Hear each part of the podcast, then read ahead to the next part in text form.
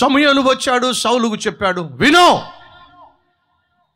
యెహోవా మాట వినుము, యెహోవా మాట వినుము అని ఖచ్చితంగా చెప్తున్నాడు. కారణం ఏమిటంటే సౌలు యెహోవా మాట వినే స్థితిలో లేడండి. గర్వము ఒక మనిషి దేవుడి మాట వినకుండా చేస్తుంది. ఒక దేవుని మాటే కాదు, గర్విస్తూ చూడండి ఎవరి మాట వినరు వాళ్ళు. గర్వంగా జీవించే వాళ్ళు చూడండి తల్లిదండ్రుల మాట వినరు. గర్వంగా జీవించే వాళ్ళను చూడండి, గర్వంగా ఉండే భార్యను చూడండి, అసలు భర్త మాట వినదేమదు. గర్వించే భర్ భర్తలను చూడండి, భార్యను పట్టించుకోనే పట్టించుకోరు. గర్వంగా జీవించేటటువంటి సంఘ పెద్దలను చూడండి, పాస్టర్ గారి లెక్కే చేయరు. గర్వంగా జీవించే వాళ్ళు సాధారణంగా ఎదుటి వారికి గౌరవాన్ని ఇవ్వరు. సౌలు ఆ స్థాయికి చేరిపోయాడు, ముదిరిపోయాడు. ఆఖరికి దేవుడు అంటేనే లెక్కలేనటువంటి స్థితికి చేరిపోయాడు. అయినప్పటికీ దేవుడు సౌలుకు ఒక బాధ్యతను అప్పగిస్తున్నాడు. సౌలు వినో, అమాలేకీయులు బ్రతికి ఉన్నంత కాలము నా ప్రజలైన ఇశ్రాయేలీలకు సమాధానము ఉండదు. కాబట్టి నువ్వు వెళ్ళి అమాలేకీయులను సమూలముగా నిర్మూలము చెయ్యి. దేవుడుకున్న ఆశ ఏంటో తెలుసా? తన ప్రజలైనటువంటి ఇశ్రాయేలీలు సమాధానంగా జీవించాలి. సహోదరులు సహోదరులు మన పట్ల దేవుడుకున్న ఆలోచన ఏమిటో తెలుసా? మనం సమాధానంగా జీవించాలి. వ్యక్తిగతంగా మనము తోటి మనుషులతో సమాధానంగా జీవించాలి. సంఘంలో ఇతర విశ్వాసులతో సమాధానంగా జీవించాలి.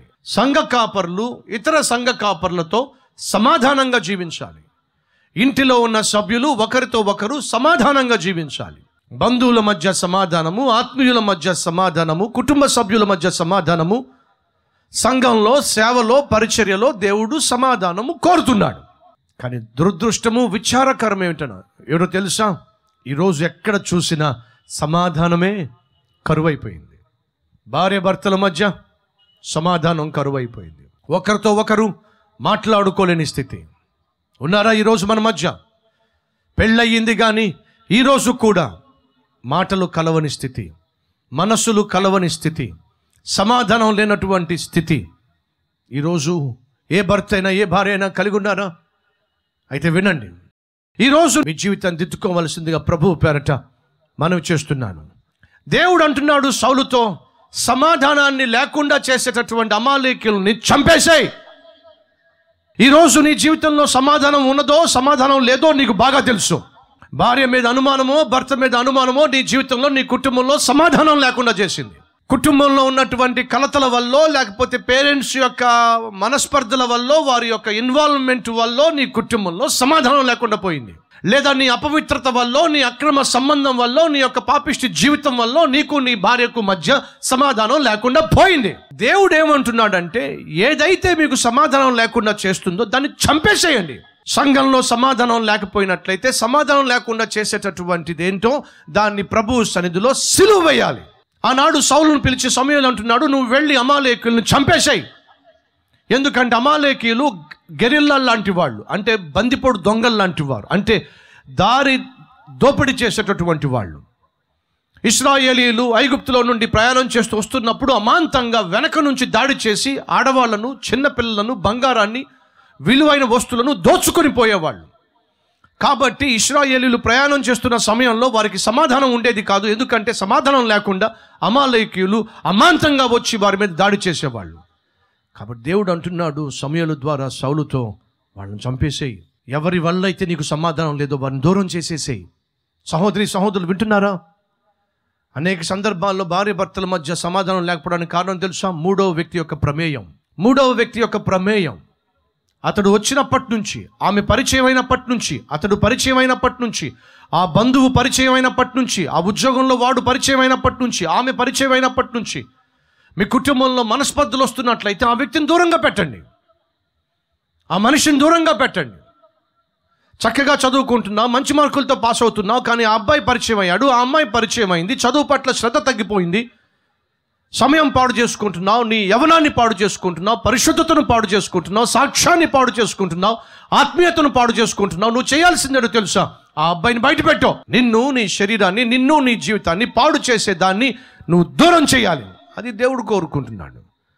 అదేవిధంగా దేవుడు మనకు చెప్తున్నాడు, మన శరీరంలో ఉన్నటువంటి జారత్వాన్ని చంపేసేయండి, వ్యభిచారాన్ని చంపేసేయండి, కామముతో కూడినటువంటి ఆతృతను చంపేసేయండి, ధనాపేక్షను చంపేసేయండి, అపవిత్రతను చంపేసేయండి. ఒకవేళ మీరు చంపకపోతే వేటినైతే మీరు బ్రతకనిస్తున్నారో, ఏ పాపిష్టి క్రియలైతే మీలో ఉండనిస్తున్నారో అవి మిమ్మును చంపేస్తాయి, మిమ్మల్ని నరకానికి ఈడ్చుకు వెళ్ళిపోతాయి. దేవుడు సూటిగా చెప్తున్నప్పుడు మనలో ఈరోజు ఎంతమంది ప్రభువా ఈ పాపము నన్ను నాశనం చేయక మునిపే, ఈ పాపం వల్ల నా కుటుంబం బజారును పడక మునిపే, ఈ పాపం వల్ల నా సంఘంలో నా సాక్ష్యం పాడుగాక మునిపే నా జీవితాన్ని సరిచేసుకుంటానని ప్రార్థన చేద్దామా? ప్రతి ఒక్కరు ప్రార్థన చేద్దాం. తలలు వంచండి, ప్రార్థనలు ఏకీవించండి.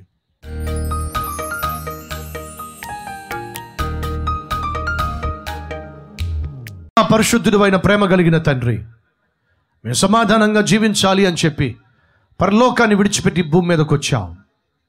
నీకు మాకు మధ్య అడ్డుగా ఉన్నటువంటి ప్రతి పాపాన్ని తొలగించటం ద్వారా తండ్రితో మాకు సమాధానం, చేసిన పాపములను మీరు క్షమించటం ద్వారా నీతో సమాధానం, క్షమాపణ కోరడం ద్వారా మా తోటి వారితో సమాధానం కలిగి జీవించాలి ఆశిస్తున్నాం.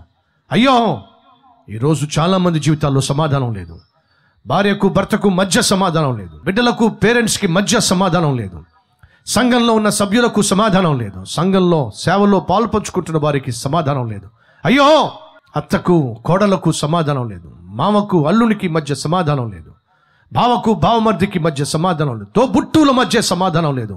ఇది భయంకరం.